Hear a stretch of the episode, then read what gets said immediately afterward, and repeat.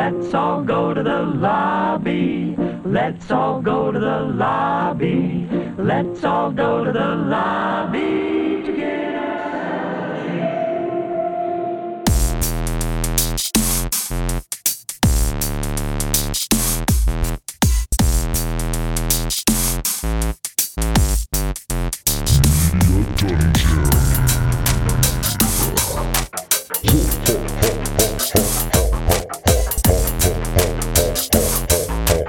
Let's watch some movies.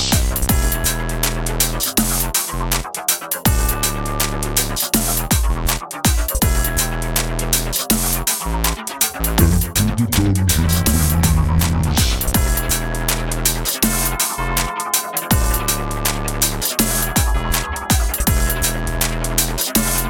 Neo dungeon time.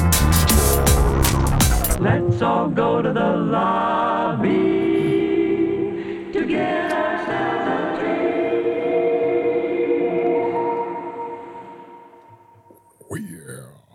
Oh, yes. Oh, yes.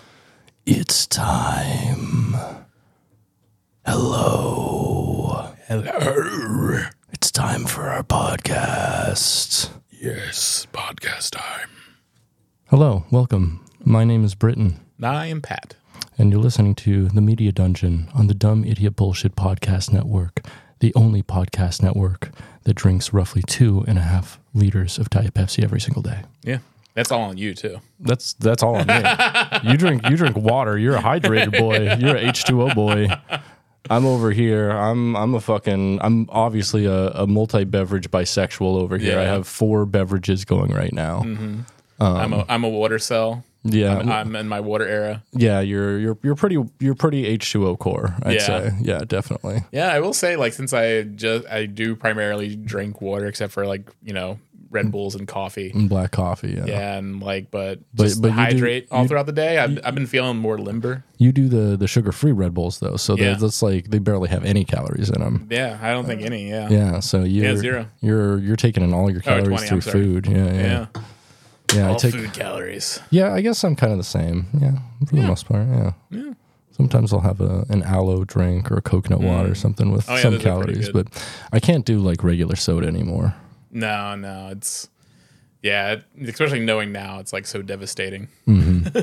So if you'd like to support our uh, water and beverage habits, um, uh, please go to patreon.com slash dumbidiotbs or check out our website, soytrek.com. Yeah, Once again, that's patreon.com slash dumbidiotbs where you can access the Media Dungeon Plex server, which is like a streaming service kind of, you know, and it, it works a lot like Netflix or whatever, except instead of having like, you know, 4,000 films and like 1,200 shows like Netflix does, this motherfucker got 18,000 films god damn.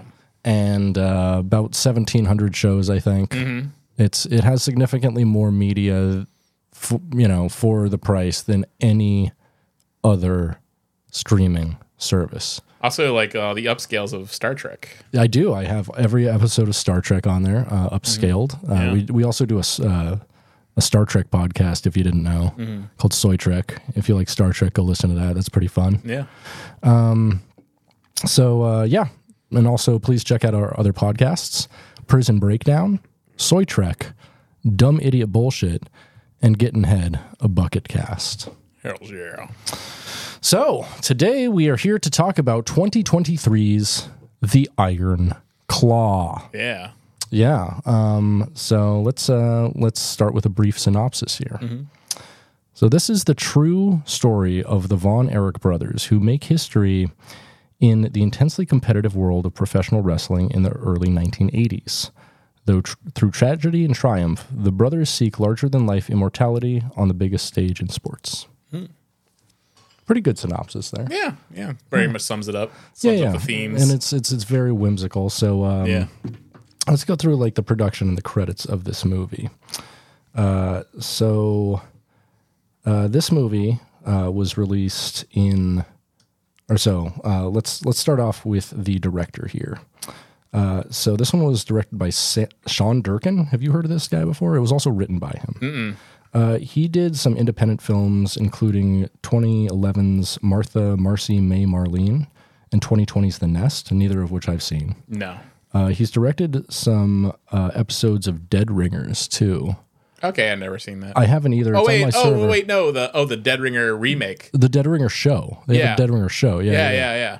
yeah. Oh yeah, no, I did see that. That that was good. Was it? Okay, I haven't, I haven't watched that at all. Yeah, it was it, it, it was interesting. Yeah, with the gender swap because it's Mm-hmm. like just how you know, because you know originally like uh, uh who was the guy in the original Dead Ringers movie? Um, fucking, uh, uh, was it Jeremy Irons? Yeah, Jeremy Irons. Yeah, and the movie is incredible. Just the way that they like ca- uh, do a lot of the uh, split screen because like yeah, Jeremy it's, Irons it's is playing so twins. incredible. I love movies or shows or anything that does like two one person playing two people. Yeah. Mm-hmm. especially if they're like twins and they have to act against each other. Like uh, what we just uh, watched, I think last episode, um, Liquid Sky does Yes. that to Yeah, yeah. great effect. I Yeah. think some of the best parts of the movie, if not all of the best parts of the movie.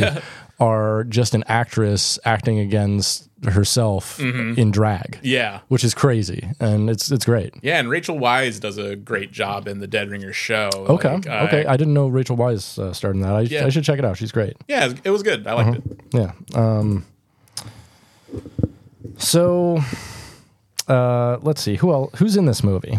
Uh, we got Zach Efron Mm-hmm. as uh, Kevin Von Erich, and uh, I can't say enough good things about his performance in this film. Yeah, and I think going forward, it's going to be very clear. Like, it's crazy he didn't get any sort of like award nod for. uh, yeah. his- I mean, yeah. A lot of people were saying it might have been released too late for him to get a, a Yeah. award nod, but yeah. Yeah, this movie, uh, I, I, I'll be honest, I, I like this movie. Yeah. Uh, I definitely don't think it was like snubbed for Best Picture because I don't think it's a Best Picture contender. Although I do think it's better than some things like Oppenheimer, which have a Best Picture. Yeah, I will. I will say, like, yeah, for, like for a biography movie, like Yeah. I think this is a more successful way to tell a biography than like an Oppenheimer. Oppenheimer was like way too long and kind of confusing. Yeah. and jumped around a lot. In But the, time. but I mean, it was still trying to do the same thing, like uh, explain a larger world to you and do some world Yeah. building of a thing you probably don't know about. Yeah. Uh, because this movie, I would definitely say, is not necessarily for like wrestling fans.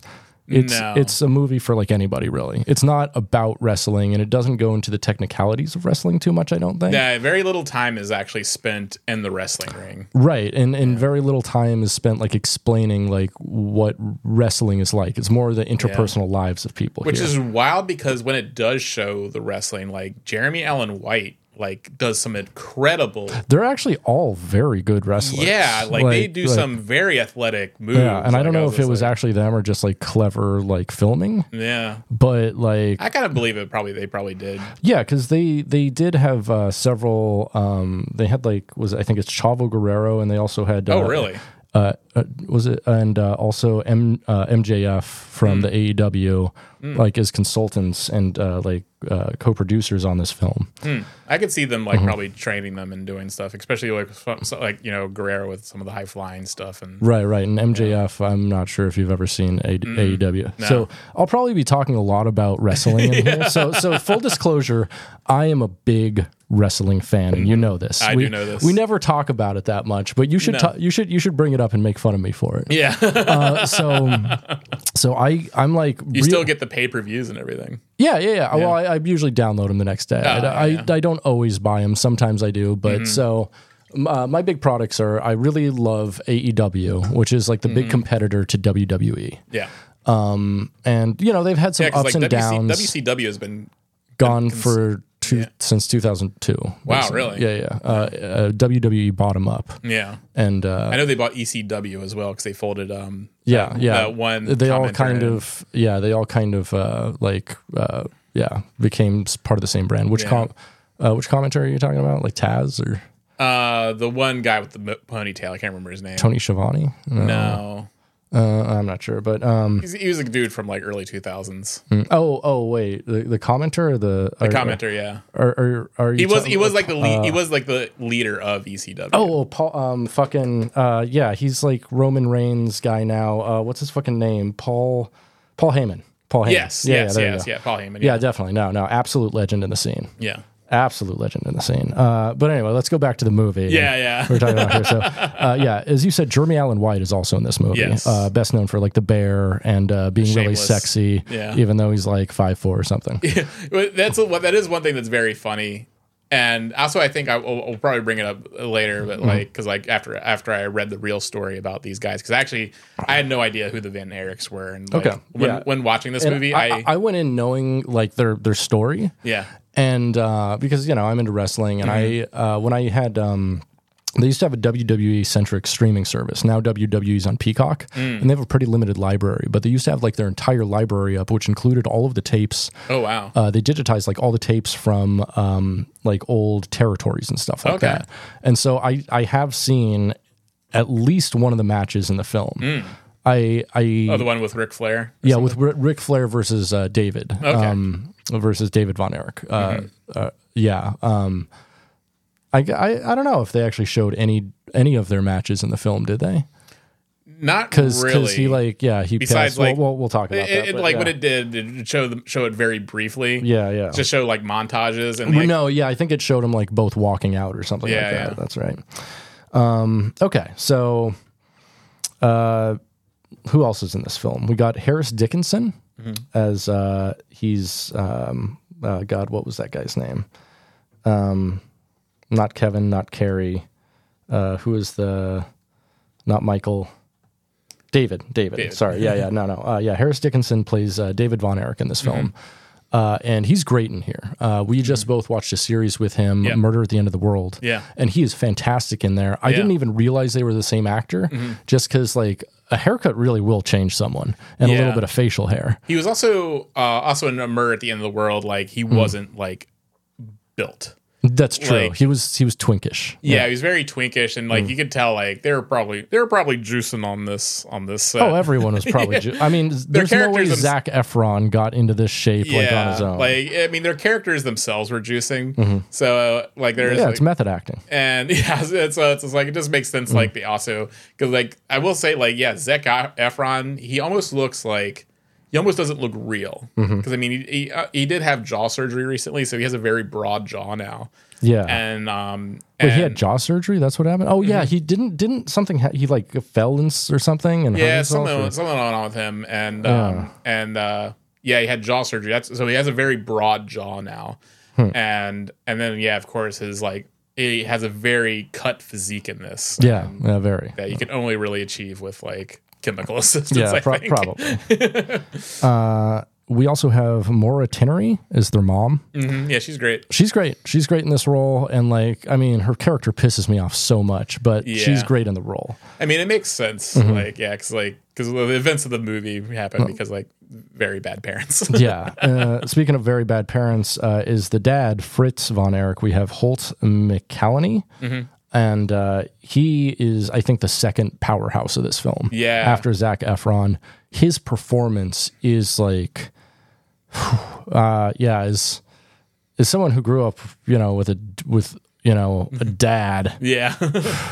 you know, Yeah, he's he's because he, 'cause he's yeah, he's great. He was in like Fight Club and Mindhunter. Oh. Like just recently, yeah, he was in the doing the Mindhunter stuff, and yeah, he does a great job in this. Yeah, he does. He has just such this like understated like I don't know threat of like either violence or humiliation towards like everyone in his life at all Yeah, times, yeah. and it's it's really strange. He's Yeah, and like this kind of, he's- like, he's- resentment. right? And it, Yeah. to put this into like wrestling context, like whole uh, his character Fritz is the heel in this film, yeah, and he it shows him in the very first scene of the film as a heel, and he kind of plays that character this entire film. yeah, which is crazy because like yeah, he like uh, Von Erich wasn't their real last name. Mm-hmm. Like he, he he chose Von Erich because at the time Fritz was played a Nazi heel in Right, right, wrestling. right. and so it's just like so and it's, so it's just so funny like it, like the name is c- goes back to his ca- his Nazi character that he played in the ring and Right, just- right. And they he decided just gave keep it to that. his kids. yeah, just gave that to his kids Cool. yeah Very cool. uh, we also have uh, another great performance in this film uh, done by Lily James as Pam, yeah yeah the love interest. Yeah. She's she's really wonderful. There's some great scenes that are just her and Zach Efron. yeah Uh, and they are they have some great chemistry together. Um, So this movie was released on November 8th, 2023 in Dallas, Texas at its premiere. No, really. uh, and then uh, nationwide in December 22nd, 2023. Uh, and then worldwide at February 9th, 2024. But worldwide only going to the UK because this is a very kind of American tale. yeah. I don't think this would translate super well to like, n- you know, audiences that don't understand wrestling. And wrestling is a, it's not, you know, a specifically American thing No. there's big movements for wrestling uh, in America, Japan, Mexico, Mm-hmm. some of South America, um, the UK, New Zealand, Australia, mostly. Yeah. S- You know, some other places mixed in Europe and stuff, but and also in Saudi Arabia, they're trying to make a wrestling scene, but Mm. trying to just manufacture that out of thin air. Yeah. But uh, yeah, it's uh, Yeah, you could say this is a very uniquely American experience. It is. It, it's a, a uniquely American film, and like Mm-hmm. it's hard to like get a lot of nuances of stuff, like a, a Texas rivalry with other things. Yeah.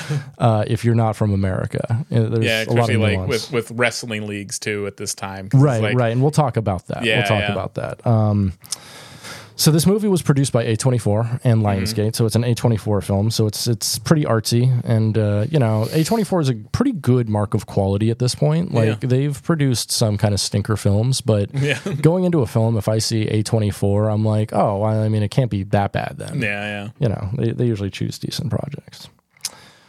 All right, uh, let's jump into this film here. Um, so this movie has good scenes from the start. yeah. Yeah. There's not really that many bad scenes or wasted time, Mm-hmm. and apparently they cut out. I mean, I know they cut out a lot of information from this film. yeah. yeah. Going after watching this movie, I had looked up the real story because I, I had not heard of them. And while watching, I made sure not to like look at my phone to try to like. fi- Mm-hmm. Right, like, right, right. And because I didn't want to know, I didn't, I didn't want to know who dies, who lives. Sure. Like I just wanted, I I, like I wanted to be surprised. Mm-hmm. And afterwards, I looked it up and I was like, wow, they left a lot of stuff out.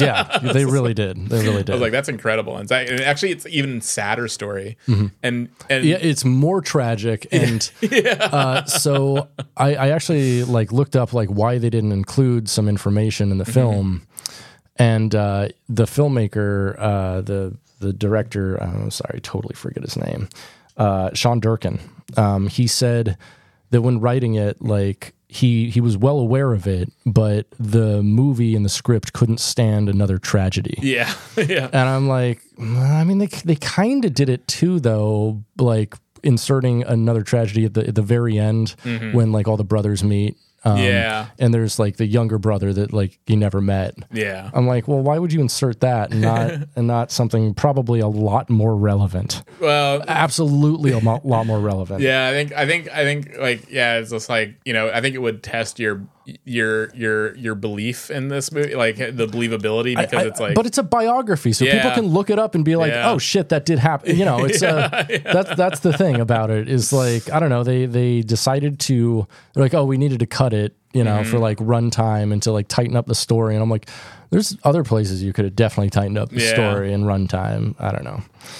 Anyway, um, so the movie starts in a black and white flashback where we see the patriarch of the family, uh, the Von Erich family, Fritz, and he's wrestling and employing his famous finisher, the Iron Claw, in which he like grabs a person's head really hard. yeah, After that, we see a montage of Kevin Von Erich. Now in the future, he's all grown up. Um, and he's played by Zach Efron, uh, and he's training for and getting a territorial Texas heavyweight championship. And for people who don't understand what like a territorial championship is, so back in the day, wrestling in America used to be on what's called the territory system. So basically, there were different wrestling companies that had different territory, and like they were allowed to tour within a certain area. And you know, there were states that were split up, and like certain areas that were split up. Uh, one of the the biggest ones at the time was the WWWF, which was uh, mostly had like New York and Connecticut at the time uh, eh, which became went on to become the WWF and then the WWE. And in that transition from WWWF to WWF, what uh, the company did, um, specifically Vince McMahon and his father before him, was they made deals to buy up other territories to basically unify all of the wrestling territories together. So instead of having, you know, just like uh, Great Mountain Wrestling, which I think. Uh, uh, like was in like I don't know Ohio and Indianapolis or any uh, Indiana or something like that uh, in one territory, and and that company was only allowed to tour within that area. There would just be one big consolidated wrestling company that toured nationwide. And so that's what the WWF is, and that's what like the AEW is now too, and what the WCW was, kind of what ECW was, but ECW was more of a Philadelphia-based program, and most of their shows, I, I I n- know they did tour some, but like a majority of their like uh, tapings and then pay-per-views were in um, the AEW arena, which is in Philadelphia. Yeah. And this, and specifically, and like the Von Erichs, they wrestle with WCCW. WCCW, right, Yeah. right, which is uh, the uh, Texas territory at the time that had uh, all of Texas, Yeah. and so because he's wrestling for that promotion, he can then get the the belt, uh, the the Texas Unified Belt, which means that he's like the you know the top champion in that territory, and um, you know, at the time there was uh, something called the National Wrestling Alliance, and that was basically the place that like was kind of a governing organization for any w- wrestling territory that wanted to be a part of it. Uh, but wrestling territories could also opt out of this, um, and they could send their wrestlers to wrestle in NW uh, National Wrestling Alliance shows to go for like uh, national championship belts. Okay. So yeah, and like that was kind of the more national stage, and tho- that was like the company that would be like doing shows at like Madison Square Garden back in the day, like the the big big wrestling shows. Yeah. with like Ric Flair and stuff like that, who we'll talk about later in this movie. Yeah. and, Like now, how it goes, it seems like you know, you know how with like baseball, there's like major league, and now there's minor league, Mm-hmm. and so like yeah, now WWE is the major league, and like locally, you're just gonna find like smaller ones now. Like Right, that- right. And I actually uh, patronize and go to a bunch of shows for a local wrestling promotion here in Seattle called Defy, Mm-hmm. uh, which is phenomenal. And Mm. it's actually kind of, uh, it is definitely like a feeder organization to uh, AEW, the- Okay. the, company that I watch. Um, like, uh, there's several stars in AEW now that I've met and like I've seen their shows, like some of their first shows too, like Mm. Oh, wow. in Defy Oh wow. uh, yeah, I've met um, uh, I met Brody King when he was wrestling there, but he wasn't like part of the actual Defy. But I did meet uh, Sw- Swerve Strickland, uh, Nick Wayne, and um, yeah, yeah, those two. But I also saw like Darby Allen wrestle there Okay. uh, before he was in the company. So yeah, it's uh, it's really cool to see people like come up, especially like if you have a really good local wrestling promotion that Yeah. has like really promising young athletes. It's uh, really really fucking fun to watch. Oh nice. Yeah, I've- and I've seen territorial wrestling all over. I went to a show with my brother in like Connecticut or something. Hmm. It's not so good. Yeah. You know, it's it's hit and miss. Yeah, like it depends. Like you Mm-hmm. could just see some like backyard backyard quality stuff or Backyard can be awesome though. Yeah. you know, it depends. like that one dude. I don't know if you ever see him. He goes like whoop whoop, and then he and he does a flip into like a bunch of like cheese graters. And He's on that's cool. Instagram. So um, yeah. I think he, well, I think he's like kind of mentally ill, but mm, that's still cool. yeah, So uh, next in the movie, we have a pretty great scene that gives us like a great view of the family dynamics. Uh, they're all having breakfast together in their natural setting, and um, the dad berates the youngest kid, Mike, for being like too weak. Uh, and it's like it- Hmm. yeah, he's kind of seen as the artist. Yeah, yeah, not, he not is. as- doesn't pursued any sort of like physical. Yeah, he plays that guitar. Yeah, he plays the guitar. He wants to sing. Mm-hmm.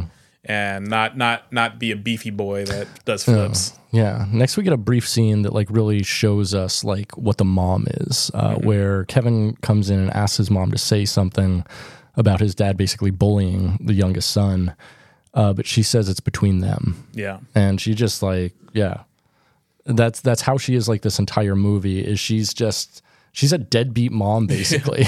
Yeah, you kind of see like it, it, it. The family dynamics are really f- interesting because yeah, you can see like the Von Erich boys are extremely close. yes. Mm-hmm. Like they are, they are like thick as thieves, and their parents are just very just kind of like outside of that. And then- right, right. and- but at the same time, like they have this, they all have this very strange relationship with their father. yeah. where they think like m- you know, living up to his expectations is like paramount to them and it's like i don't I- it, it seems like Mm-hmm. Yeah, yeah. emotionally abusive in a weird way even though they don't like ever come out and say it and he's not like extremely emotionally abusive in this movie Mm-hmm. No. there's just like this underlying like weird threat of like but he does say it because like Yeah. at the breakfast table he he lists who his favorite sons are in order Yeah. yeah. He's, and he's always he's trying to make them, which is interesting. 'cause, But, yeah, he's, they, but he's also like, you know, that rating can always change. And I'm Yeah. like, that's so manipulative and weird. yeah, he, he, he does try to make breed com- competition between them, but they do seem like they're above that, like the brothers. yeah, they're- themselves. they, they just want what's best for one another. yeah, They just like, all the brothers just love each other, especially Kevin here. Yeah. Uh, you know, it's like the film like centers on him. And so it's going to Yeah. make him the most sympathetic character. Yeah. But at least in the film, like that dude just fucking loves his brothers. Mm-hmm. There's like a scene where he's just sitting with his girlfriend watching his brothers dance and he's like, Look at my beautiful brothers. and I was like, Oh, that's fucking sweet. That's really is very sweet. And yeah, yeah, he- and also yeah, it does seem like the dad, like like he has Mm. made them the conduit for achieving his own failed dreams. And I, sh- I should also say, I'm also very much a brother dude on top of being a wrestling fan. So it feels like this movie was made for me. Oh yeah, yeah. Um, I got brothers myself. Yeah. Yeah. Are you, do, would you consider yourself a brother dude? Well, brother, dude. Your brother my, My, dude. my brother's my well, specifically my youngest brother annoys the shit out of me sometimes, but The Italian one. the Italian one, yeah. He annoyed the shit out of my, my pizza.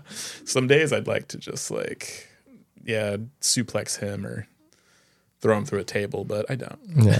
Atomic bomb. Atomic Oh! bomb! So, uh, yeah, I actually had a paragraph here about how much the brothers loved each other. Uh, so perfect. Um, so next we see David's first wrestling match, tagging with Kevin, and afterwards a really sweet scene with Pam, Mm-hmm. um, played by Lily James, in a wonderful performance in this film. yeah, and she also does a really great job as um. I don't know if you saw Pam and Tommy.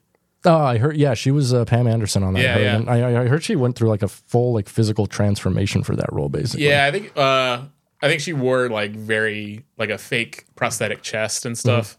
But yeah, she did look she did look very similar to Pam Anderson, but Pam Anderson also has a prosthetic chest. Yeah, she does. but this is just one Lily James just wore over top of her real boobs. I mean, there's That's- also that, by the way, no shade to fake boobs. I love fake boobs. there's also uh, very graphic, uh, yeah, prosthetic uh, Tommy Lee penis in it that talks with Hmm. uh, Jason Manzukis' voice. Oh, cool. Yeah. So, so the Mucinex booger and Tommy Lee's penis have the same voice, is what you're Yeah, saying. yeah. The That dick, makes a lot of sense, actually. the, the dick hole moves and it talks like it, it. It's it's almost like it's almost like the Goblin Mask. It's like talking to Tommy Lee. you know, I, I bet his dick has like discharge, like uh, like the, the Green Mucinex Goblin. booger. Yeah. Oh, yeah, yeah. Oh Oh, no! Hey, I- hey, you you seem stuffed up. You should have some Mucinex.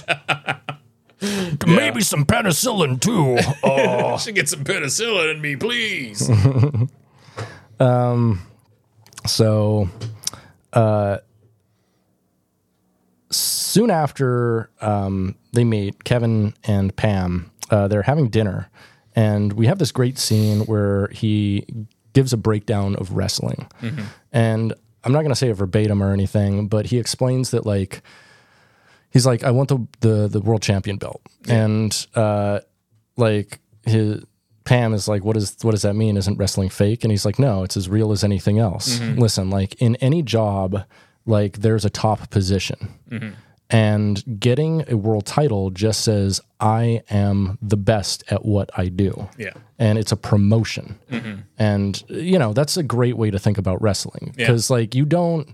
Unless there's like some funny business, like with with really bad booking, like people do rise to the top of a promotion because they are well liked by the crowd. Wrestling is one of those things that is incredibly crowd dependent. One of the few things that is crowd dependent. And like if the crowd doesn't like you, you're not going to be the top of anything. No. Because, I mean, it's all about like who puts butts in seats and who moves the most merchandise Yeah, that's why- anymore. it's why it's a The money Rock- making business. Mm-hmm. The Rock had that for a long time before moving to film. 'cause, yeah, I mean, Mm. you can't deny The Rock is very charismatic. True. I mean, The Rock never, never, never put up numbers like Stone Cold Steve Austin, though. No, no. Stone Cold Steve Austin is reputedly still, even though he hasn't wrestled, he's only wrestled once in the last like 20 years. Yeah. He still has outsold any other wrestler's merchandise by a factor of three, I can see that. which Like, is insa- besides like Hulk Hogan. but- Yeah. But of the modern era. Yeah. Which is insane, man. Yeah. insane. We love it. I have a whole uh, fucking Stone Cold shirt. Yeah. I bought it used because I don't know if I want to give Stone Cold money. Um, well, it was funny. Like, um, I went to um, that one place up in um, U District, Yeah. like that one uh, used clothing store. Oh, Red Light And- or yeah, red Crossroads? light. Yeah, Yeah. Hmm. red red. Yeah, and um, I I I was about to buy it for you. Me and Lucy went, and like it was one of those like um, Dr. Seuss Cat in the Hat type hats, but uh, Stone Cold Steve Austin. That rock. You didn't get it for I me? didn't. I, I was. Just, it was like thirty. I was like, uh, maybe I don't know. If Bro I would like have this. Venmoed you, dog. Come on, dog. I didn't go back for it. You it was should. gone. You should have j- just. If you ever think I might like something, Yeah. send you a pic and be like, "Do you want me to buy this for you?" I should have. I, I regret it now. I, I was like, I, Because- I, I didn't know. I was like, maybe Brit will like it, but I'm like, you no, Brit know will I like love it. dumb idiot bullshit. I do, I especially do. like a dumb hat. I'm going bald over here. I'm gonna need more dumb hats. It, it was it was a Cat in the Hat Stone Cold Steve Oh, Austin. that rocks so hard. That rocks so hard, dude. I would rock that with the Jinko jeans. Man, I would be swimming in weird Yeah. pussy I know.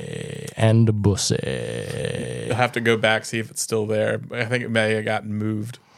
Love it. Um, so next we get a scene of Jimmy Carter giving Oh. a speech. But also, I like the scene though in that same when Mm-hmm. they're talking, like it gives a peek into Kevin's brain Mm-hmm. where she's like, you know, what do you want? You know, like I want a family. You know, he's like talking about how he wants a family, and he's like, yeah, we have a farm, and my brothers can be there. like, Mm-hmm. yeah, he's just like, yeah, he's just like, like, yeah, every, everyone can come, and she's like, okay. yeah. She's like, my 'cause- brothers can live there. It'll be great. And she's Yeah. Oh, like, uh, I don't know if I. Well, I'm- he's, he's like, we'll have a ranch because she wants to be a Yeah. veterinarian. Yeah, she wants to Yeah, be a yeah, veterinarian. yeah, He's yeah. just like, yeah, we'll have my and uh, we'll have the ranch, and brothers can be there. And she's just like, I don't know if I'm signing on for uh, a house full of uh, grown adult brothers. You know? Yeah. that sounds like a great sitcom now. That's not, that's not gonna Like four, four wrestling brothers, two are ghosts, one one has no leg. Uh, so next we get a scene of Jimmy Carter giving the speech, withdrawing from the Moscow Olympics because he's an anti-communist, yeah, uh, cutting short the uh, shot put career of Kerry, played by Jeremy Allen White in this film, who is really good. yeah, and that and it it is so funny. Like th- this is what jump starts a lot of the narrative in the story is like Jimmy Carter canceling. Like it, like uh, the Summer Olympics in Moscow for Right. America, because if like if Right. If, it weren't for Jimmy Carter, none of this tragedy would have happened. You're totally right. Yeah, Kerry Kerry would have gone. He would have been an Olympic star, Right. and not had to go to wrestling. Right. yeah, there's a lot of he stuff. would still that- be alive today. There's a lot of stuff there that wouldn't have happened if it weren't for Jimmy Carter, huh? yeah, damn. Damn, Jimmy Carter fucking did the Von Erichs dirty. I hope they hate him. Yeah. Meanwhile, Jim Jimmy Carter he's he's been living large in that hospice for a year. Fucking uh, over a year now, like 370 days. Yeah. that dude has been like on his deathbed for well over a year. Yeah.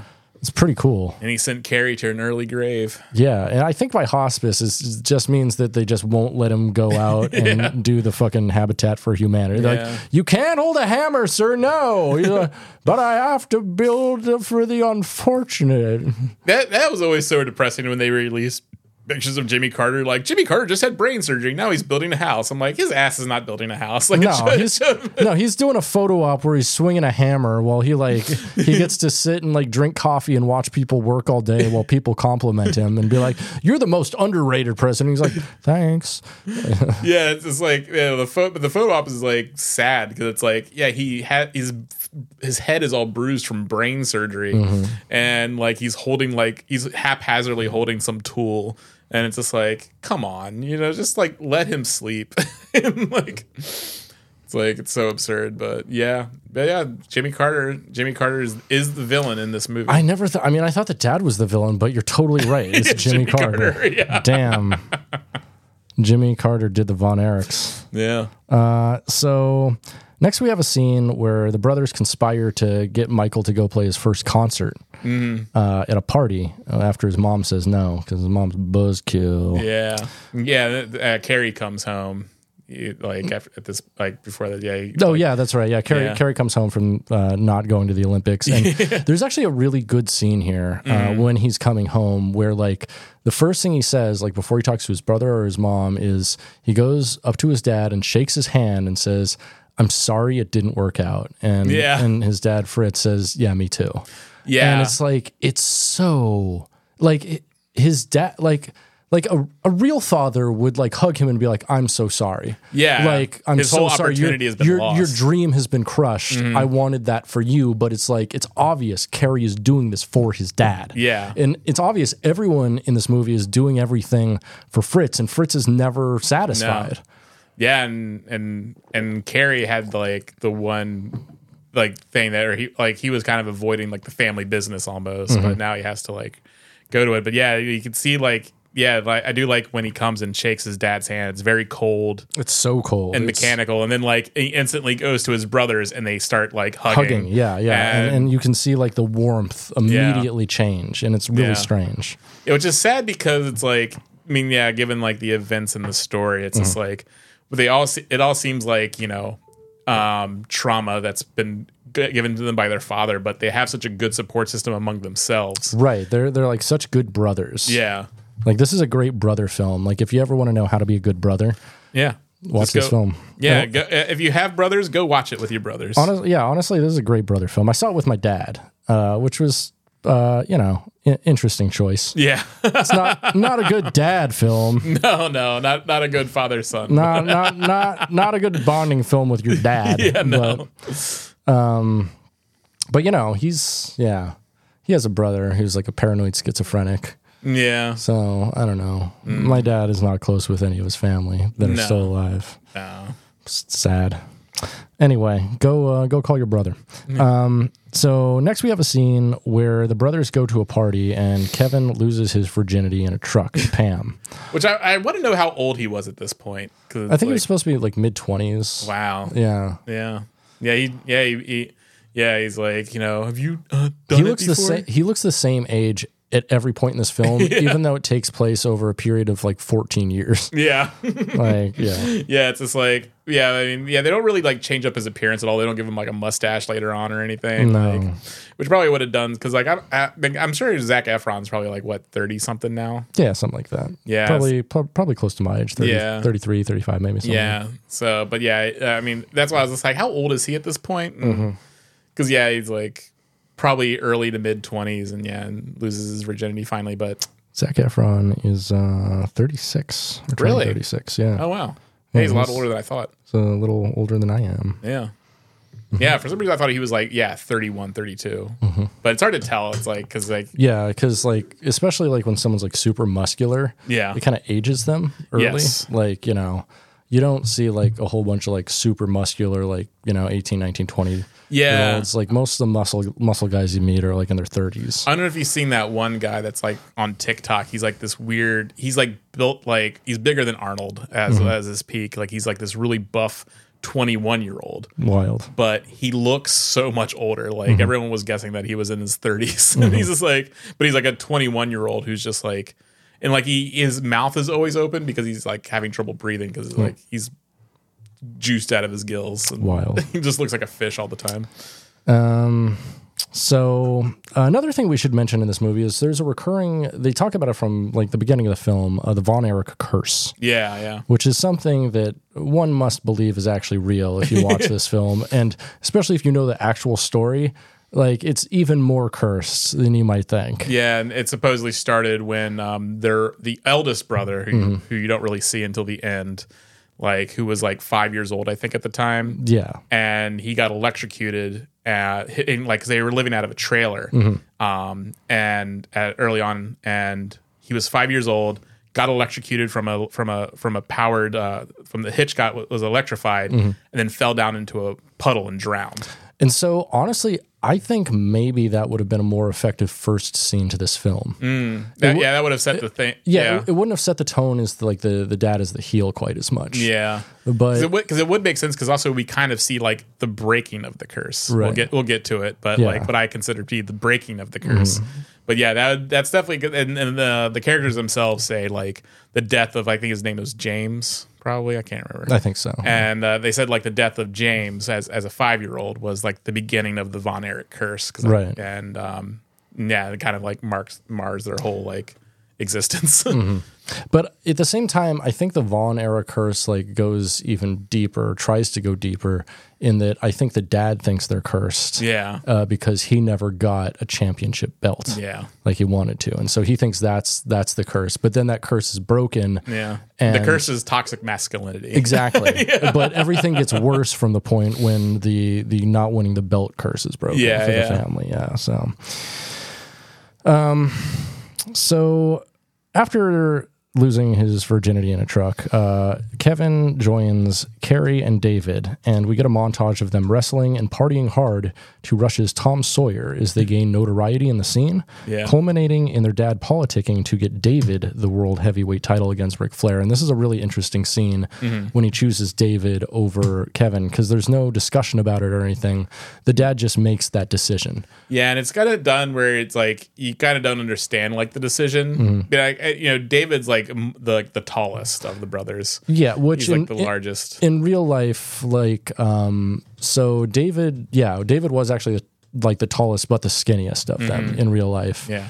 uh, and then like uh, Carrie was actually the buffest by far of them. Mm. Like, and Kevin honestly wasn't as buff as Zach Efron is in this film. Yeah. Zach Efron like went too far. Zach, Zach, Zac Efron looks like a fucking machine in this film. He, looks, does. He specifically actually has almost the body type of Brian the Cage or Brian the Machine Cage. Yeah, Um, yeah, which you don't know who that is, but No. he's a he's a, he's a wrestler who's like super fucking buff, but he's Yeah. like over buff, you know? Over buff, He's- yeah. And and it's like looking at like the Von Erichs and watching them wrestle, I'm like, man, like Zach Efron like took a little too much juice here. Like he bulked up a little too much, like, and it's almost not convincing because he's so different looking. yeah. I mean, and, and like it, kind of got, did go the route of like Mickey Rourke when Mickey Rourke was in the wrestler because Mickey Rourke, Mm. Mickey but, Rourke, I- but Mickey Rourke is fucked up already. Like, Yeah. that dude's always been pretty fucked up. yeah, he- but he, he did get pretty built for that. Like he, He did. I mean, he always goes through very physical changes. I mean, no, he he was always built because Yeah. he like he was uh he like trained to be a boxer or something and lied about a bunch of wins or something in the '90s or something. So so he got buff in the '90s. yeah. Yeah. Cause he was in like uh, what was it, um, Angel Heart? Like he was kind of like schlubby in that, and, Oh. and then of course like Barfly, he was kind of like a drunk in that. And, yeah. But yeah, like um, The but yeah, wrestler for and I gotta say like pound for pound, note for note, I think the wrestler might be a better film than this. it is. I Yeah. Mm. think I I like the wrestler a lot more. I mean, these are they're both very similar in tone, where it's just like just like very sad stories Mm. about people like addict like go on a path of self destruction. Yeah, uh, the And- wrestler definitely has objectively better cinematography. Yeah. I, that was one thing I was a little bit disappointed with in this film is I thought that the cinematography, especially for an A24 film, was kind of lacking. Yeah, and I and I also think like I mean I mean given like they are they kind of like the the stories are pretty different, but you know kind of kind of same. And I Hmm. think you know the wrestler is more of like a bottle movie where you're just dealing mostly with just like Mickey Rourke's Yeah, character. yeah. It's it's not about a family or Yeah, like a this curse has- or like a greater idea. It's Yeah. I mean, it is about like loneliness. Yeah. And also like wanting to change for the better, but also like a martyrdom. Like Mm-hmm. Yeah, I and there's- love there's a lot the of ending brothers. Oh, that film. I love the ending of the wrestler yeah. so much. It, it rules. I think about that film. Yeah, it's a good one. Um, so next, uh, we get Kevin and Pam's wedding, and it's very cute. Uh, They dance to uh, "Thank God I'm a Country Boy." Yeah. thank God I'm a Country Boy. um, but uh, Kevin goes in the bathroom, and David is in there throwing up blood. He got that internal bleeding, baby. yep. yeah, I had to look up what like he actually like died from. I think it was uh, infran- intranitis or intranitis or Yeah. something. I can't remember. I can't remember. But it's yeah, it's like he had like a tear in his like intestinal wall or something. Right, right. Yeah. Mm-hmm. Which which will like poison your blood basically. So uh, Kevin comes home the next day and finds out, no, no, not, not the next day, but several weeks from then, and finds out that David died on tour in Japan from a ruptured intestine, they say. Uh, Dad sits Carrie and Kevin down and uh, flips a coin to see who gets David's match, Oh, which is a really weird turn to go from just like your brother died, and then Yeah. just like a couple hours later, like your brother died. Let's see who gets his glory. Yeah, we got to talk business. Yeah. and it was it's yeah, and and they kind of and um and he does that and the dad does the thing at the at the funeral where like uh the surviving brothers are all wearing like dark sunglasses because they want to show that they're crying. Right, right. And, it's And- like, take those glasses. Take those glasses off. We don't cry. Men don't cry. And Mm. Which is fucked which up. is like pretty much like yeah, like also seeing like okay, we're starting to figure out why the Von Erich boys are so fucked up and Right. and like and they're they're given they're not allowed to express any sort of emotion and so They just they're they're there to please their father yeah and wrestle, in wrestle which is to please their father. yeah yeah yeah. Um. So Carrie wins the coin toss Mm-hmm. and gets the match against Ric Flair, and he takes home the belt. So it's finally in the Von Erich family. Mm-hmm. yeah Uh, Kerry goes for a night ride on his motorcycle. The next we see Kerry, he only has one leg. yeah i like the reveal because like because like it, sh- Yeah, it like it, it, shows him on crutches. yeah you don't see the crash it just Mm. shows him like speeding and then it go then it cuts to him like bruised up in bed like Yeah, groaning and getting out getting out with a crutch, and then he like or gets out with crutches, and then he walks around the house a little bit, and then finally when he goes to the kitchen to get something out of one of the two fridges, I must point out, there, there are two refrigerators in this house right next to each other, and they don't match at all. he's a beefy boy he needs like he needs all of his protein Yeah, I guess so. Uh, but but why he yeah, needs two it- fridges. at that point, like he as he comes across a precipice into the kitchen, you see that he only has one leg, yeah and you're like, oh shit.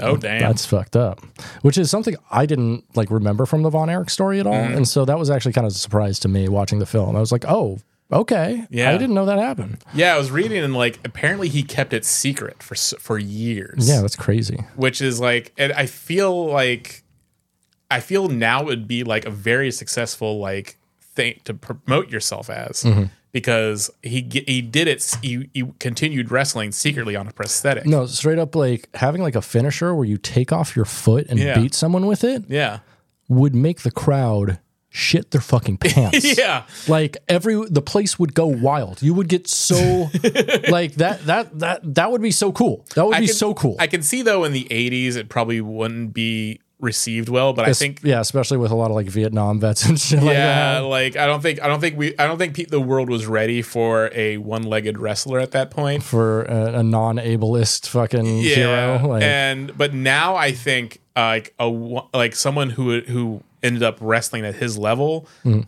on, on one with one leg, they would be a fucking hero. They would be a fucking hero, yeah. no, they they would never get let go. and I of anything. guess like the real life Carrie, he went through such through um, huge um, ways to uh, make to make sure no one knew where he would actually shower with his boots on.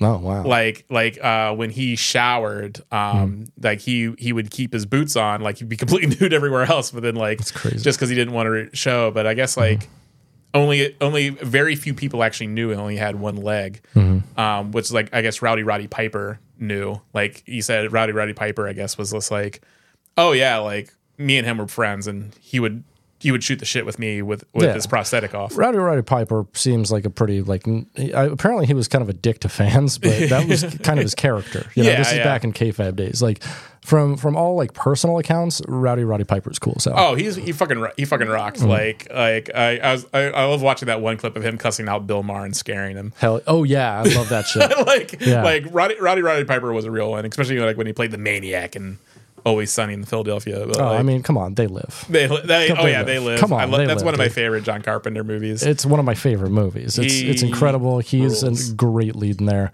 The fight scene, the twenty minute fight scene, perfect. It's yeah, perfect. I can see him like being like, "That's cool, Carrie. I don't give a shit." you Yeah. know, and Fuck those ableist assholes. fuck those man. ableist asshole. Let's get a beer. But yeah, that's the entire time I was thinking. I'm like, man, that would sell so fucking hard now. Mm-hmm. But yeah, right. no, So um, let's get back to this. Uh, next, uh, so Carrie snorting some pain pills now. yeah, Next, we see Michael getting into wrestling, uh, and he's doing well until he's in a match and he destroys his shoulder. Yeah. He has complications during a shoulder surgery and goes into a coma. Kevin calls Pam and asks her about the family curse and why they ca- just can't shake it. But Pam tells him what I think is maybe the core like idea of this film is that the only person to blame is his father Yeah. and that there is no such thing as a curse. It's just like an overbearing father that is driving everyone to madness, physical exhaustion, and destroying themselves. It's the father's iron claw on the family. Exa- exactly. The iron claw is Fritz. It's yeah. Fritz. It's yeah. He's pushing their face down into the mat Yep. constantly. and Uh, he pushed yeah Michael to wrestle. But I guess like the real life Michael did have some wrestling de- He debut, did. but no, like, he, he, he was wrestling before that. It, Yeah. It, it yeah. They were all wrestling from a young age. yeah, So but like um uh yeah, it's just sad. Like uh yeah, he was. He, he was killed. He was like, you know, it led to his own destruction, trying to like Right. make his father happy. And I do wonder if Michael is somewhat of a composite character as well.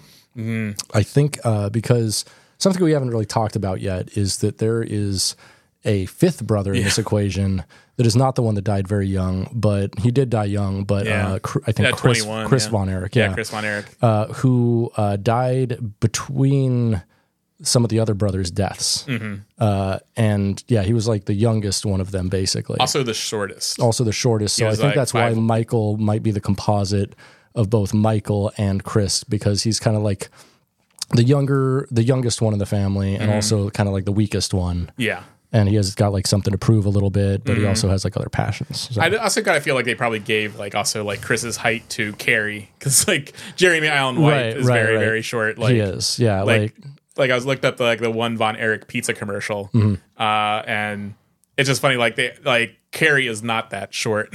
no, he's not. No, no, and, no. like- Mm-hmm. Car- Carrie was like bigger than Kevin, not as like tall as David, but like Carrie was huge, like Yeah. so buff. he was a beefy boy. Yeah, he was And- like he was almost like uh Zach Efron level buff, Yeah. but not quite. Like Yeah, no yeah. one is like and Jeremy Jeremy Allen White. I think he's like probably like five six. something like that. Probably he's very short. So I was kind of wondering if like yeah, I wonder if they split Chris up between yeah Michael and you know Carrie a bit because like also Yeah. like Chris shot himself in the head as well. Right, right, exactly. And- but you know, they they were pretty faithful to the deaths of everyone in this movie. Yeah, yeah, they were, yeah. Mm-hmm.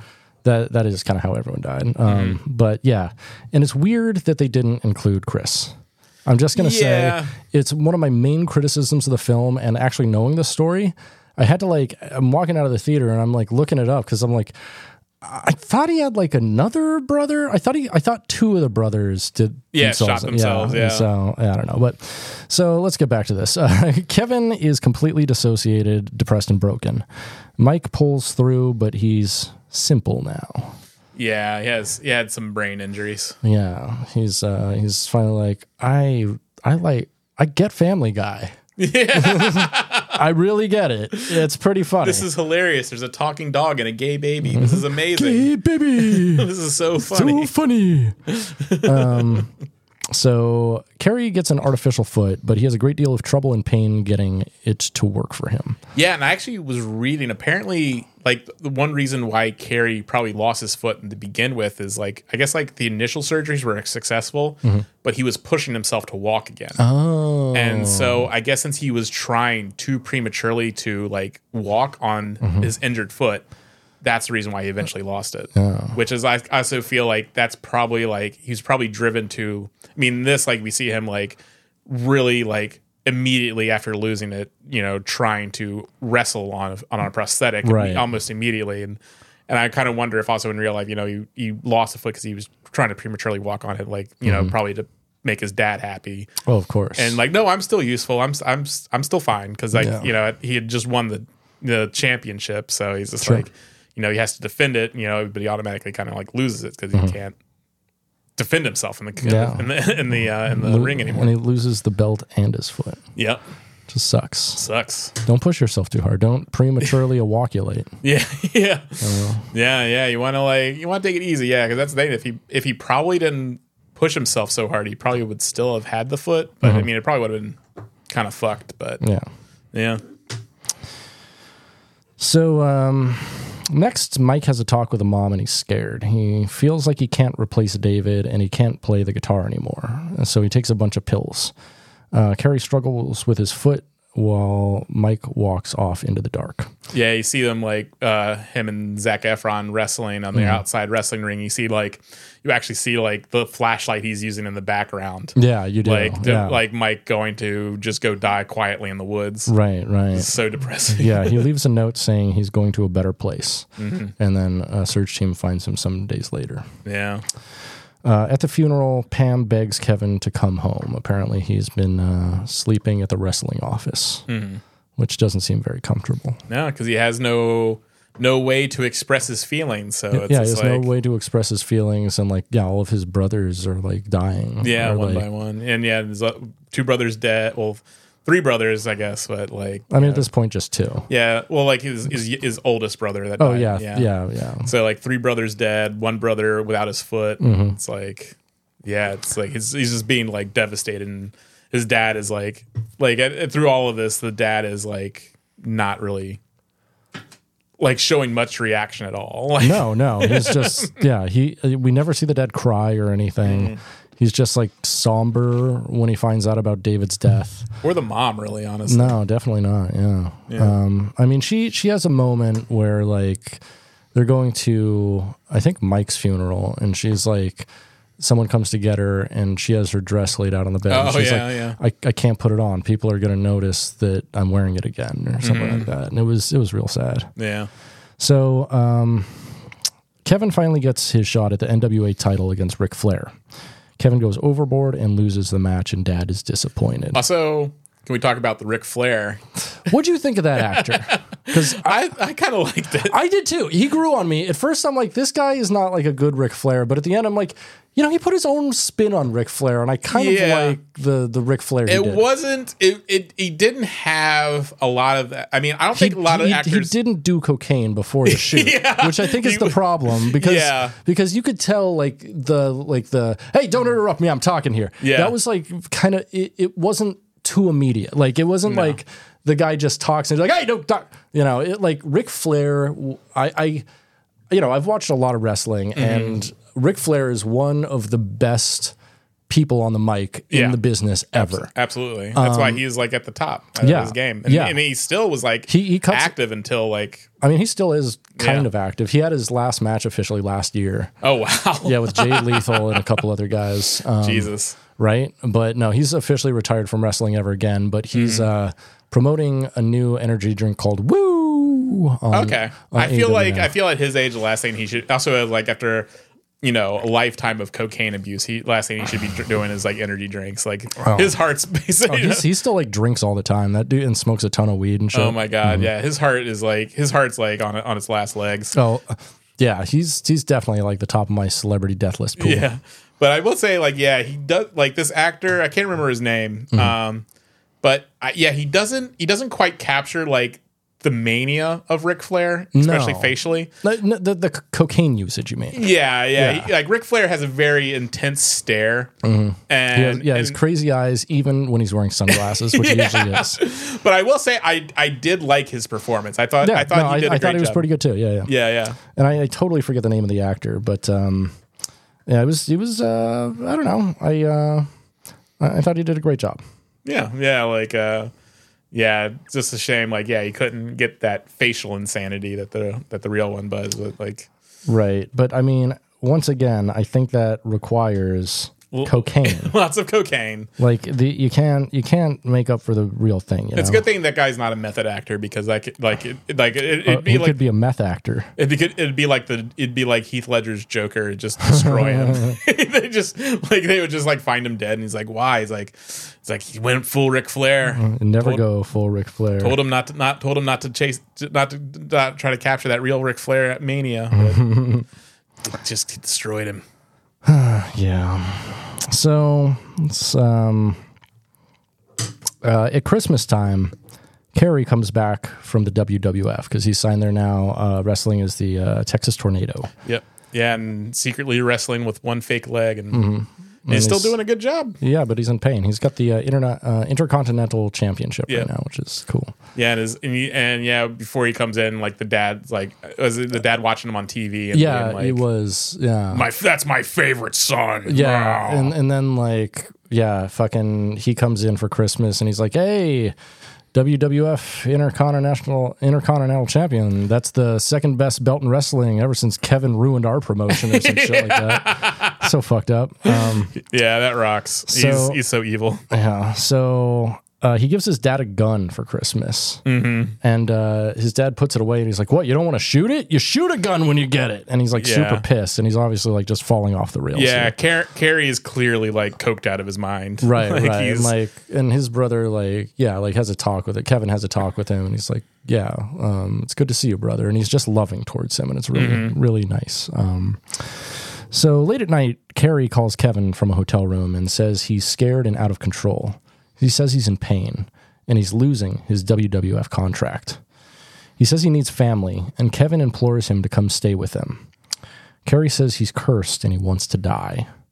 Kevin calls dad and asks for help, but dad says they need to work it out for themselves. yeah, yeah, Which is the f- most fucked up thing. yeah. The dad does not give a fuck. He's just Mm. like, hey, can you like? I think yeah, Carrie's on your on his way over. Can you please intercept him Mm. and and help him? He's like, you got to work it out yourselves. Yeah. It's just like, bro, you just lost. I mean, like, I, I'm pretty sure in real life, Chris had probably also killed himself at this point. Ye- uh, he had. So Chris killed himself in, I think, 91, and then Carrie was 93 or Okay. 94. Yeah. So. like, so they had lost. So in real life, they had already lost Chris, and so I feel like you know Mm-hmm. they, losing. they'd already lost three of the brothers. yeah, four. Yeah. technic- Yeah. up, up besides until young- this point. Yeah. Yeah, well, young, Oh, and four, younger, yeah, yeah, yeah. Mm-hmm. young, young brother. Yeah, like so, like yeah, so in real life, yeah, like four brothers have been are, have died. Like two, Also, no sisters? no sisters. Damn. that dude, that dude's got some strong, uh, Strong boy swimmers. Yeah, yeah. yeah, strong swimmers, but like, uh, yeah, yeah, like the dad does not give a fuck, and it's almost like you know he, he he's allowing the curse to consume his family. Mm-hmm. Like that's honestly what's going on. yeah. This movie could have been also called The Curse. it's also been called the curse. which was a great show you should watch. Um, so Kevin goes home in the uh, the next day, and Carrie's car is parked there. As he's walking in, he hears a gunshot. Carrie takes his own life by shooting himself in the heart with the gun that he gave his dad. It's hardcore. Yeah, Kevin blames his dad and chokes him out, almost killing him. yeah, Which he should have. fair, fair. Yeah. that that that'd been an interesting end. Probably not great because he would have gone to jail for murder or whatever. But Yeah, it would have been like satisfying for me. for the yeah, it would have viewer. been it would have been satisfying to the viewer to see like yeah, just like the dad get his comeuppance. yeah, yeah, it'd be great to have like a deathbed scene where like he tells off his dad or something like that, Mm-hmm. or be like, is like you're you're not gonna go see your sons. You're going someplace else. Yeah, because also like, also before this, like there was also like you know it shows like hi- him and his dad already have a very strained relationship because like He sells the wrestling company under him. yeah like uh like yeah um uh Kevin is taking ca- taking over like the WCCW and and the dad's like you're dr- you're-" and like he's just like dad I need to sell it and he's like no. You got, you know, you gotta like, you gotta, you gotta, you gotta be strong. You can't sell it, sell it. You know, well, everything I've built, you know. and- yeah, and he's like, I need a home for my family. yeah, I need a home for my kids. Like Yeah, and- I'm living out of a one bedroom And also, apartment. and also, he's like, yeah, I looked at the books and like what you said you paid me, you'd ne- I never made nearly that much. So there's a lot there too. Mm-hmm. yeah, he was stealing he was stealing money from his own son. yeah, Yeah, he's he's a big piece of shit. giant piece of shit. Yeah. Bad dad. Bad dad. Bad dad. Uh, so Kevin picks up Carrie, uh, Carrie's corpse, and carries him inside. Uh, next, we see Carrie walking barefoot on the lawn with both feet again. And he floats in a boat on the lake until he sees his two brothers, Michael Hmm. and David. Uh, this is where the waterworks started for Oh me. yeah. Yeah. This, Yeah, he's this, in a, he's in a little boat and just sees him on a pier. yeah, yeah, and and this is just where they start because, and then uh, they they introduce uh, was Daniel or or no James, James, I think, yeah. yeah, the the other brother. He's like, "Where's where's my other where's the other brother?" He's like, oh, I haven't met you yet. You Mm-hmm. Yeah. must be my older brother James. yeah, and he's still like a 5-year-old. Mm-hmm. yeah. Yeah. Yeah, they, but they, they went to Beefy Boy Valhalla. They, They, got they to, did. Yeah, Mm-hmm. yeah. Yeah, they got to be reunited, which is a very touching scene. Like I'm glad they kept it because it's also like it's nothing like it's not like there hasn't been any sort of like magical stuff in this movie. No, so, no, Mm-hmm. no. so it's very straightforward. So it is a, it is it is like an interesting. Yeah, I do like how it does. Like suddenly, yeah, we get to see them in the afterlife Yeah. reuniting, which is Right, which right. is nice. Yeah, and it just It also kind of like kind of like show uh, kind of pauses that is also this is what um Kevin's imagining because Kevin's Right. looking at his Right, at 'cause- Carrie's dead body on on the on the t- kitchen table Right, and kind it's- of imagining this for him. right as he's like stroking his head and crying Yeah. over him. And Yeah, it's, uh, it's a very God, touching scene. Yeah, Zach Efron is real good at like crying and like Yeah. making you cry. Oh yeah, Yeah. So seven uh, Kevin sells the wrestling company. He ends up Yeah. doing it. Um, good. It's like it's, and he, he continues to love his family and uses that money for good. He cries while watching his children play, and uh, they they come up to him and tell him it's okay to cry. and this is the first time we see Zach Efron cry. Yeah. Uh, no, no, he cries over his uh, over Carrie. Oh, you don't see him cry at that point. I, I think you do. Mm. Um, so uh, they tell him it's okay to cry, and he and they ask him why he's sad, and he says he's sad because he used to be a brother, Mm-hmm. and he no longer is. And here come the waterworks. Right Oh. now. uh, yeah, that one made me ugly cry. End of the film. Into the film. End of the film. Yeah, well, that's why I say like this is like this is like I do think this is like the first time we see him cry because like it's the end. ha- It's like the curse ending. Yeah.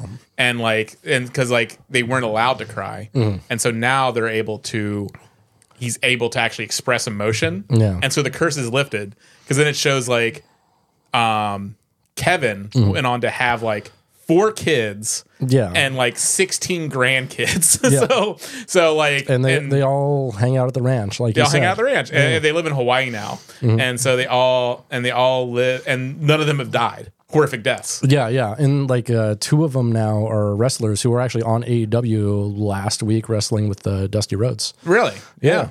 I think I did see like I think Linda Von Erich. I think is like from the female. I'm sorry, Dustin Rhodes, not Dusty Rhodes. Oh yeah, Yeah, Dusty Rhodes is dead. yeah.